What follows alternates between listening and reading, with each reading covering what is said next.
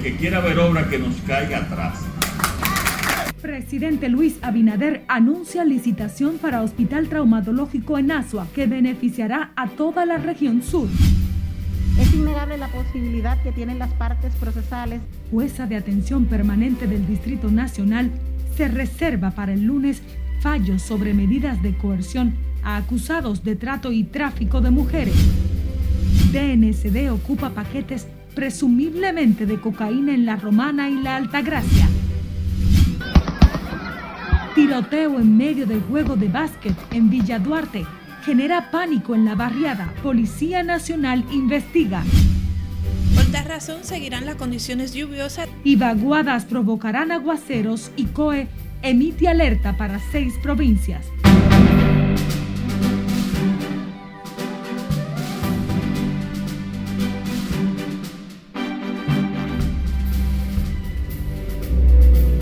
Hola, muy buenas tardes, casi noche. Gracias por acompañarnos en la presente jornada informativa de Noticias RNN. María Cristina Rodríguez les acompañará durante media hora junto al equipo. Iniciamos esta emisión de fin de semana con el presidente Luis Abinader, quien anunció que en los próximos días iniciará la licitación para la construcción de una unidad de traumatología en el Hospital Taiwán en la provincia de Asua obra que será en beneficio de la región sur. Nuestro compañero Miguel de la Rosa nos cuenta más de la agenda de trabajo que desarrolló el mandatario en San Cristóbal en su primer día de tres que dedicará al sur. El que quiera ver obra que nos caiga atrás. A las 11 de la mañana de este sábado, el presidente Abinader inició su amplio recorrido por la provincia de San Cristóbal. Allí se reunió con más de 300 médicos y enfermeras de esa provincia, donde dijo que en los próximos días iniciará la licitación para la construcción de una unidad de traumatología en el Hospital Taiwán en la provincia de Asua. Que sería la primera unidad de trauma, una inversión de unos 700 millones de pesos en la región sur. Ese es Noticia que fue recibida con júbilo por los trabajadores del sector salud en la provincia de San Cristóbal. El mandatario también dejó inaugurado el Palacio Municipal del Distrito Municipal de Quitasueño, obra que tuvo un costo de 40 millones de pesos. Lo invitamos a todos los que quieran a inaugurar y a dar primer Picasso y le vamos a enseñar a todos los que quieran porque es nuestra responsabilidad y no nos sentimos mal por eso. Que agradecemos infinitamente ese apoyo que nosotros ese partido a nosotros nos ha dado. Los residentes en el Distrito Municipal de Quitasueño aprovecharon la visita del primer mandatario de la nación para pedirle la construcción de obras que les hacen falta. La construcción del puente peatonal en la avenida 6 de noviembre, ya que muchas personas han perdido la vida. De su lado, la diputada Margarita Tejeda agradeció al presidente Abinader por el apoyo que durante sus dos años de gobierno les ha dado al municipio de Jaina para nosotros esto es una gran satisfacción. Nunca en ningún otro gobierno hubiésemos visto tanta obra en construcción como la que están ocurriendo ahora. Fíjate, el Palacio Municipal de Quitasueño, para Quitasueño esto es el avance más grande que ha venido como obra per se a este Distrito Municipal de Quitasueño. Acompañaron al presidente Abinader en su recorrido por la provincia de San Cristóbal, el ministro administrativo de la presidencia José Ignacio Paliza, el presidente de la Liga Municipal Dominicana Víctor de Asa, la gobernadora provincial Pura Castillo, entre otros funcionarios. Y Rosa RNN. Cambiamos de tema. El Ministerio de Salud Pública reportó este sábado 229 casos nuevos de COVID-19, manteniendo la positividad de las últimas cuatro semanas en 8.04%. No hubo defunciones en las últimas 24 horas, por lo que hasta la fecha se han registrado 4.384 muertes por la enfermedad. Unas 43 personas están ingresadas en condiciones estables, 17 en unidades de cuidados intensivos y dos conectadas a ventilador. La provincia de mayores contagios son Santiago, Distrito Nacional y Santo Domingo.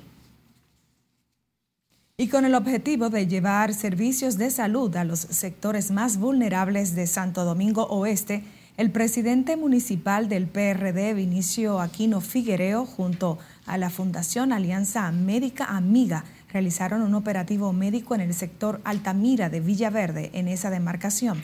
Aquino Figuereo explicó que a través de la jornada médica llevada a cabo de manera gratuita, buscan impactar a cientos de personas de escasos recursos, con servicios en las áreas de pediatría, ginecología y medicina general. Obedeciendo los lineamientos de nuestro presidente y próximo alcalde, Vinicio Aquino, para la comunidad, para la niñez y todo el conglomerado y los todos los pobladores de, nuestra región. Vamos a estar aquí no solo trabajando con niños, también con adultos, porque el objetivo es brindar un servicio de calidad a quienes más lo necesitan. Y esta parte de Santo Domingo Este es una de las más vulnerables que tenemos en el país. Pero Dios siempre está presente y nos mandó la Fundación Anima, que está aquí con un grupo de ángeles, de médicos, los cuales con esfuerzo propio de su fundación han venido a dar la mano. Hacer eso, a hacer ese ejemplo de servir como médicos que son, a llevar a cabo ese ejemplo que le dejó imprimado Galeno a ellos. Es por eso que hoy, de manera gratuita, aquí se van a atender cuantas personas necesiten el cuidado médico en el área de ginecología. El también regidor de Santo Domingo Oeste aseguró que los operativos se están desarrollando de manera continua e inclusiva a fin de impactar a la mayor cantidad de personas posibles. Y tras una maratónica audiencia, la jueza Kenya Romero del Juzgado de Atención Permanente del Distrito Nacional concluyó pasadas las dos de la madrugada de este sábado el conocimiento de la solicitud de medida de coerción en contra de los 21 implicados en el caso Catleya y se reservó para este lunes la lectura del fallo.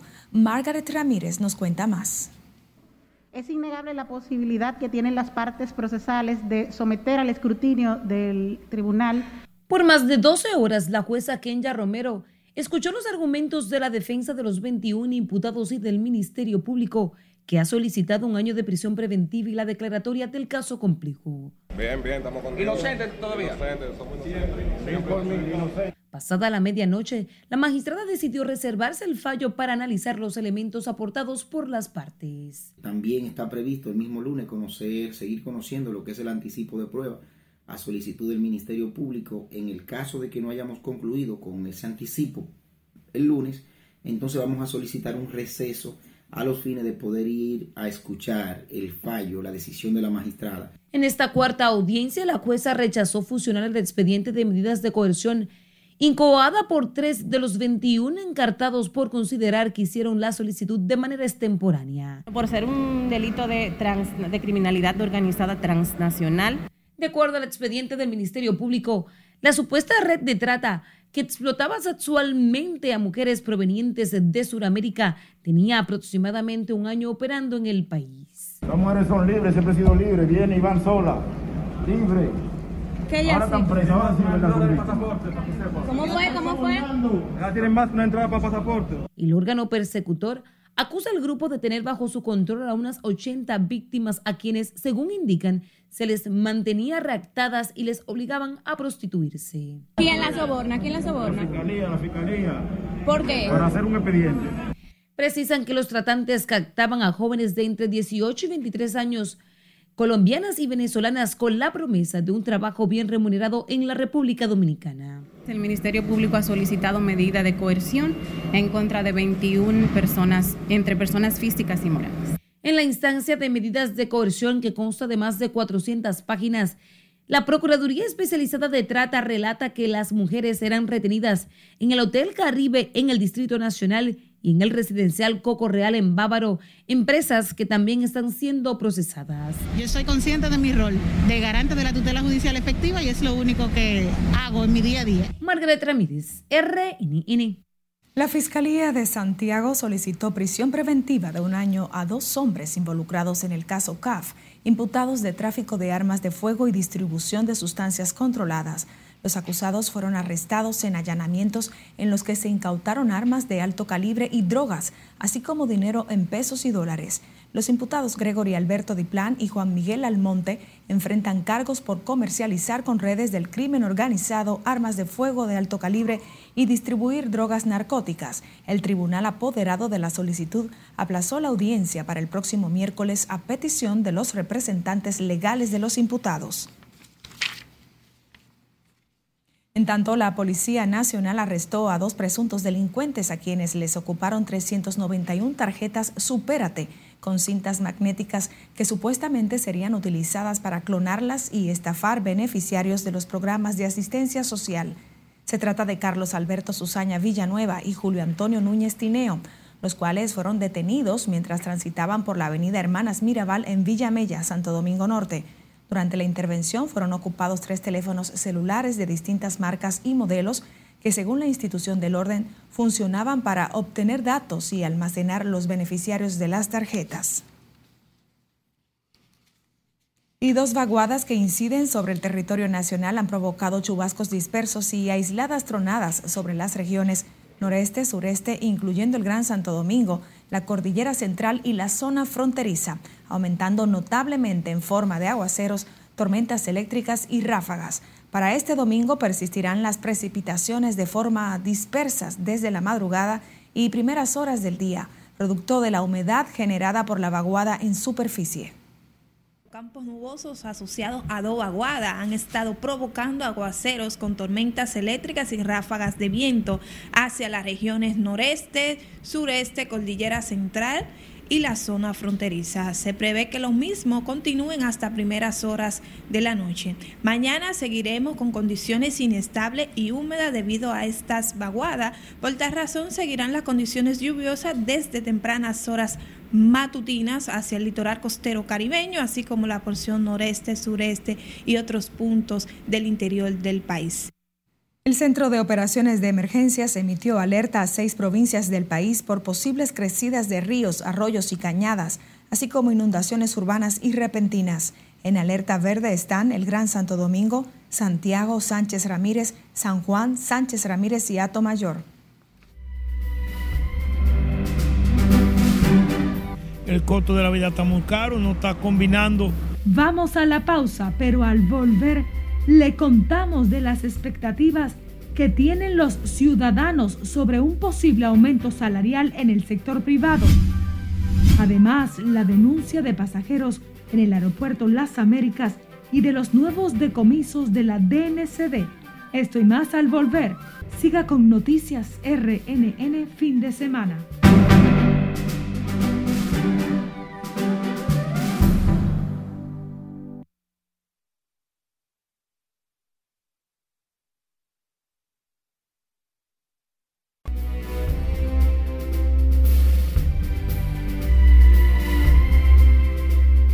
Retornamos con nuestra ventana enfocada en las noticias del mundo y iniciamos con el tema de la migración y las caravanas con destino a Estados Unidos. Según los reportes, este año cerca de 80 mil migrantes ingresaron a Honduras para emprender su camino hacia Estados Unidos, entre ellos más de 400 dominicanos. Catherine Guillén tiene los detalles en el siguiente resumen internacional cerca de 80.000 migrantes irregulares que viajan con la idea de llegar a Estados Unidos han llegado a Honduras en lo que va de este año, 478 provenientes desde República Dominicana.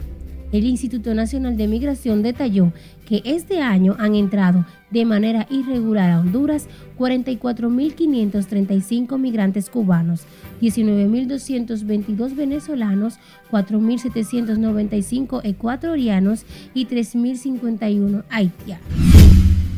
El Papa Francisco nombró hoy 20 nuevos cardenales en una ceremonia en la Basílica de San Pedro en el Vaticano en el primer consistorio que tiene lugar en pleno agosto y que como los anteriores otorga al colegio cardenálico una mayor representación de todas las iglesias. Intensas lluvias provocadas por el monzón y las inundaciones que han provocado casi mil muertos en Pakistán llevaron a las autoridades a evacuar este sábado a miles de personas en el noroeste del país ante la alerta que generó la súbita crecida de un río. Ucrania se dirigió hoy a la comunidad internacional para que obligue a Rusia a liberar la central nuclear de Zaporilla, ahora que se han reconectado a la red eléctrica general los dos reactores de la planta ante el riesgo de un escape radioactivo menos 16 personas han fallecido por el consumo de alcohol adulterado en el noroeste de Uganda, según un balance provisional de las autoridades que han atribuido las muertes a una intoxicación con metanol. Finalizamos este recorrido internacional con una mujer del estado de Texas que se convirtió su cara en un emoji y perdió la visión durante unos días tras una reacción alérgica muy grave al tinte de pelo. Shanika McNeil, de 29 años, estuvo casi al borde de la muerte, ya que según su médico, la hinchazón podría bajar hasta su garganta y acabar con su vida. Tras varios medicamentos, la hinchazón empezó a bajar. Sin embargo, entre las consecuencias que la chica se encuentra enfrentando están los eczemas, la calvicie y el cuero cabelludo muy sensible. En las internacionales, Catherine Guillén. Volviendo al plano local, la convocatoria del Comité Nacional de Salarios para la discusión de un posible aumento de sueldo para los trabajadores privados ha generado amplias expectativas en ciudadanos que esperan el incremento alivian en la crisis económica que vive el país. Juan Laurencio nos amplía. Lo pongan a nivel general porque una parte sí, una parte no. Que se lo hagan al país entero. El aumento propuesto por el sector empresarial debe ajustarse a los precios de los productos de primera necesidad. Así lo consideran empleados privados consultados entienden que la propuesta que hagan los empresarios al sector sindical tiene que estar orientada al índice de inflación. Que si van a hacer un, aumento salarial deben hacerlo de más del 20%, porque la situación a nivel nacional y a, nivel mundial está muy mala. Los profesionales de este país no están ganando dinero ni los técnicos. Claro que sí, porque el costo de la vida está muy caro, no está combinando con los sueldos y el costo de la vida no está combinando. Para muchos, la iniciativa trae esperanza y tranquilidad a miles de dominicanos afectados por la crisis económica. La inflación demasiado alta, entonces los alimentos, todo alto, luz, telecable, internet, todo caro, mi hermano. Estoy de acuerdo porque la canasta familiar estaba por el suelo. O por el suelo no, está demasiado alto que no da. Lo, lo mismo que una gente gana no da para nada y todo y no, le, no cobra su gasto.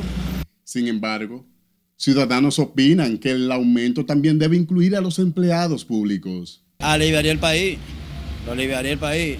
Uno sí, otro no. Pero bueno se lo hagan también a los públicos también, que también lo necesitan.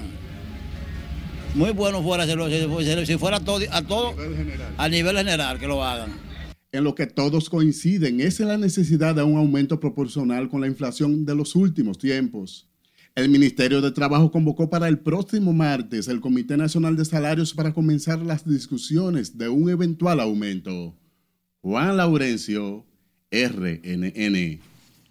Los precios de algunos productos de la canasta familiar han bajado ligeramente, incluyendo el pollo, lo que valoran amas de casa y comerciantes del mercado de la ciudad ganadera. Juan Francisco Herrera con los detalles. Por supuesto, porque hay fluidez en la economía y movimiento para que la gente compre. Amas de casa calificaron como positivo que el precio del pollo comience a bajar en los comercios. Esto permitirá que las familias de escasos recursos económicos puedan realizar sus compras con más holgura Claro, porque si nos dan la facilidad de conseguirlo más barato, hay cosas que lógicamente en los supermercados con el tema de los impuestos te salen más caro, entonces es lógico que hay que venir aquí. Otros productos de la canasta familiar como los huevos también han registrado una disminución en el precio. Los precios fluctúan, suben, bajan, dependiendo del rublo que tú vengas a buscar o el tipo de carne. Sí. hoy viene, encuentra 5 menos, 10 más, dependiendo. Los comerciantes expresaron que muchos productos han bajado y otros se mantienen estables, lo que ha provocado aumento en las ventas. Sí, ha bajado un poco esta semana, todo va bien. ¿Y la venta cómo, cómo han ido? Ah, a veces el fin de semana la gente viene a comprar, pero cuando la semana empieza no hay mucha gente que viene a comprar. El gobierno ejecuta estrategias con la finalidad de que los sectores vulnerables compren los productos de la canasta familiar a precios más asequibles. Juan Francisco Herrera, RNN. Pasajeros que llegaron a República Dominicana en vuelos regulares denunciaron las violaciones y sustracciones de sus equipajes en el Aeropuerto Internacional de las Américas. A través de un video que se ha hecho viral en las redes sociales, los afectados explicaron que al recoger sus pertenencias en la correa de descarga se percataron de que sus equipajes habían sido violados y que habían sustraído perfumes, ropas y algunos dispositivos electrónicos. Los viajeros de origen dominicano hicieron un llamado a las autoridades aeroportuarias del país a presentarle atención a esta situación que afecta la imagen de República Dominicana. Y a tres meses del asalto a mano armada de un camión de valores en una estación de GLP en el sector Los Mameyes, en Santo Domingo Este, los residentes en esas inmediaciones continúan temerosos de que hechos similares se repitan. Scarlett Guichardo estuvo allí y nos amplía. Muy, muy, difícil, eso por aquí no pasa. Luego del robo millonario a un camión de valores en esta estación de GLP en el sector Los Mameyes, los comunitarios actúan con cautela al momento de hablar ante las cámaras acerca de la delincuencia que afecta a esa zona. Nelson Ramírez, propietario de este colmado que reside en el lugar desde hace ocho años, asegura que son casos aislados los hechos como el asalto al camión de valores que provocó pánico en la comunidad. Puede que un día pase porque un día pasa, que da de pasar cualquier cosa, pero yo me siento seguro. O sea, los actos delictivos no son comunes. No, no son comunes, pero aquí a veces pasan cositas, tú sabes, como, como en cualquier sitio, pero no, no tengo ese miedo. La inseguridad ciudadana que afecta este y otros sectores de Santo Domingo Este, entre otros puntos del país, mantiene atemorizados a ciudadanos que cada día van en busca del sustento de sus familias. La seguridad por aquí más o menos, pero hay sitios, mi mamá o tú entras, es como temblando, tú casi quieres salir porque la delincuencia es fuerte. Aunque yo soy haitiano, pero yo tengo que opinarme, porque yo estoy viviendo en el país. Primeramente porque salgo con Dios, pero a veces uno siente temor, uno siente un poquito de temor, pero uno va por su orillita siempre. A mediados de mayo de este año, hombres encapuchados y con armas largas cargaron con más de 9 millones de pesos de un camión de valores en esta planta de gas, en un hecho que quedó captado en cámara. Recientemente la policía informó que capturó a otros tres hombres vinculados al asalto, mientras que el acusado de quitar el GPS a la camioneta donde se transportaron los asaltantes cumple prisión preventiva en la cárcel de San Pedro de Macorís. Es Carelet Guillardo, RNN. La Policía Nacional interroga a varias personas que se encontraban en el momento del tiroteo ocurrido en una cancha de baloncesto en el sector de Villa Duarte. La balacera se produjo en el Club Juan Carlos Ramos mientras se llevaba a cabo un torneo de básquetbol organizado por jóvenes residentes en los alrededores de la cancha. Hasta ahora no se han reportado heridos del incidente. El cuerpo del orden aún no ha identificado a los hombres que tuvieron participación en este hecho.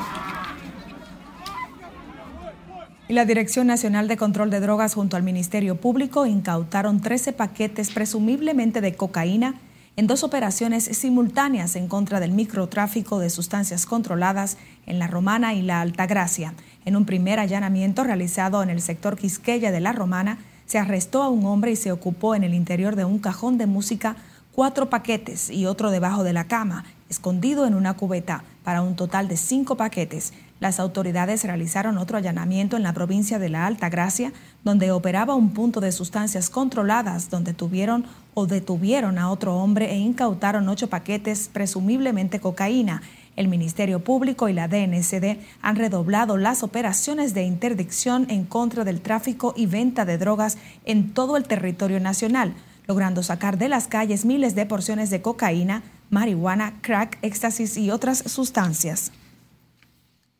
El Consejo Nacional para la Niñez y la Adolescencia informó que investiga la procedencia del audiovisual en el que se observa a un hombre lanzar a un niño un tanque lleno de agua y posteriormente sacarlo por lo que se presume es su progenitora.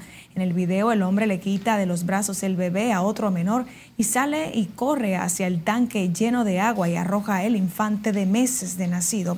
Una mujer, al ver la acción, suelta un plato de comida que sostenía en sus manos y emprende la huida en dirección al tanque para salvar al pequeño.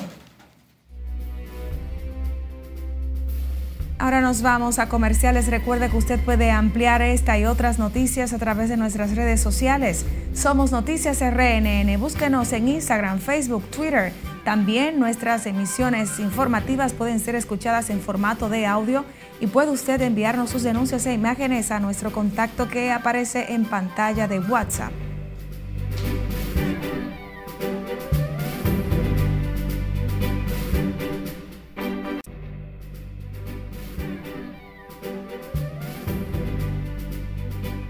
Gracias por continuar con Noticias RNN. Las escuelas de la capital ya no tienen cupo para inscripción de estudiantes, situación que tiene desesperados a los padres que buscan espacios para sus niños. Siledis Aquino tiene la historia. Para ellos tienen que entender, como para nosotros las madres, que ellos tienen que entender que ningún niño se puede quedar fuera de la escuela sin estudiar. La falta de espacios para los estudiantes de escuelas públicas se refleja más en el nivel básico y secundario. Los padres incluso se movilizan en sectores lejanos a su entorno para tratar de conseguir cupo. Entonces uno se pregunta que por qué tan rápido se han acabado, si no se pudiera hacer. Porque yo, yo creo que desde el primero de agosto que se abren la clase, pudieran de estar las escuelas abiertas para los niños nuevos. ¿Cómo va a ser que cuando uno viene, ya el niño no tiene acceso de que a, a una inscripción, sino a una evaluación? Vienen de otros barrios buscando información, buscando inscripción, pero ya lamentablemente está ocupada con los estudiantes propios del centro que han sido promovidos a otro grado y los nuevos ya lo hemos inscrito. Otros han optado por sacrificar su limitado presupuesto e inscribir sus niños en colegios privados. Yo vengo de Cristo Rey, he tratado de inscribirlo en varios, en varios liceos en Cristo Rey y no hay cupo. Lo que nos dicen que no hay cupo y que un niño cuando se quema en un colegio, en, un colegio, en otro, no lo inscriben en otro, pero buscamos opción en un colegio privado. Sin embargo, son decenas las escuelas que tienen varios años a espera de terminación, como el experimental de la UAS, Altagracia Amelia Ricard Calventi. Este centro aportaría al sistema 24 aulas estándares, 24 especiales, dos laboratorios de ciencia, dos canchas y otras facilidades. El ministro de Educación, consciente de la falta de cupo en las escuelas, propuso alquilar locales para acoger a los alumnos. Sila Disaquino, RNN. Con esta nota despedimos la presente jornada fin de semana de Noticias RNN. María Cristina Rodríguez agradece su sintonía junto al cuerpo técnico y de producción. Les deseamos feliz resto de este sábado.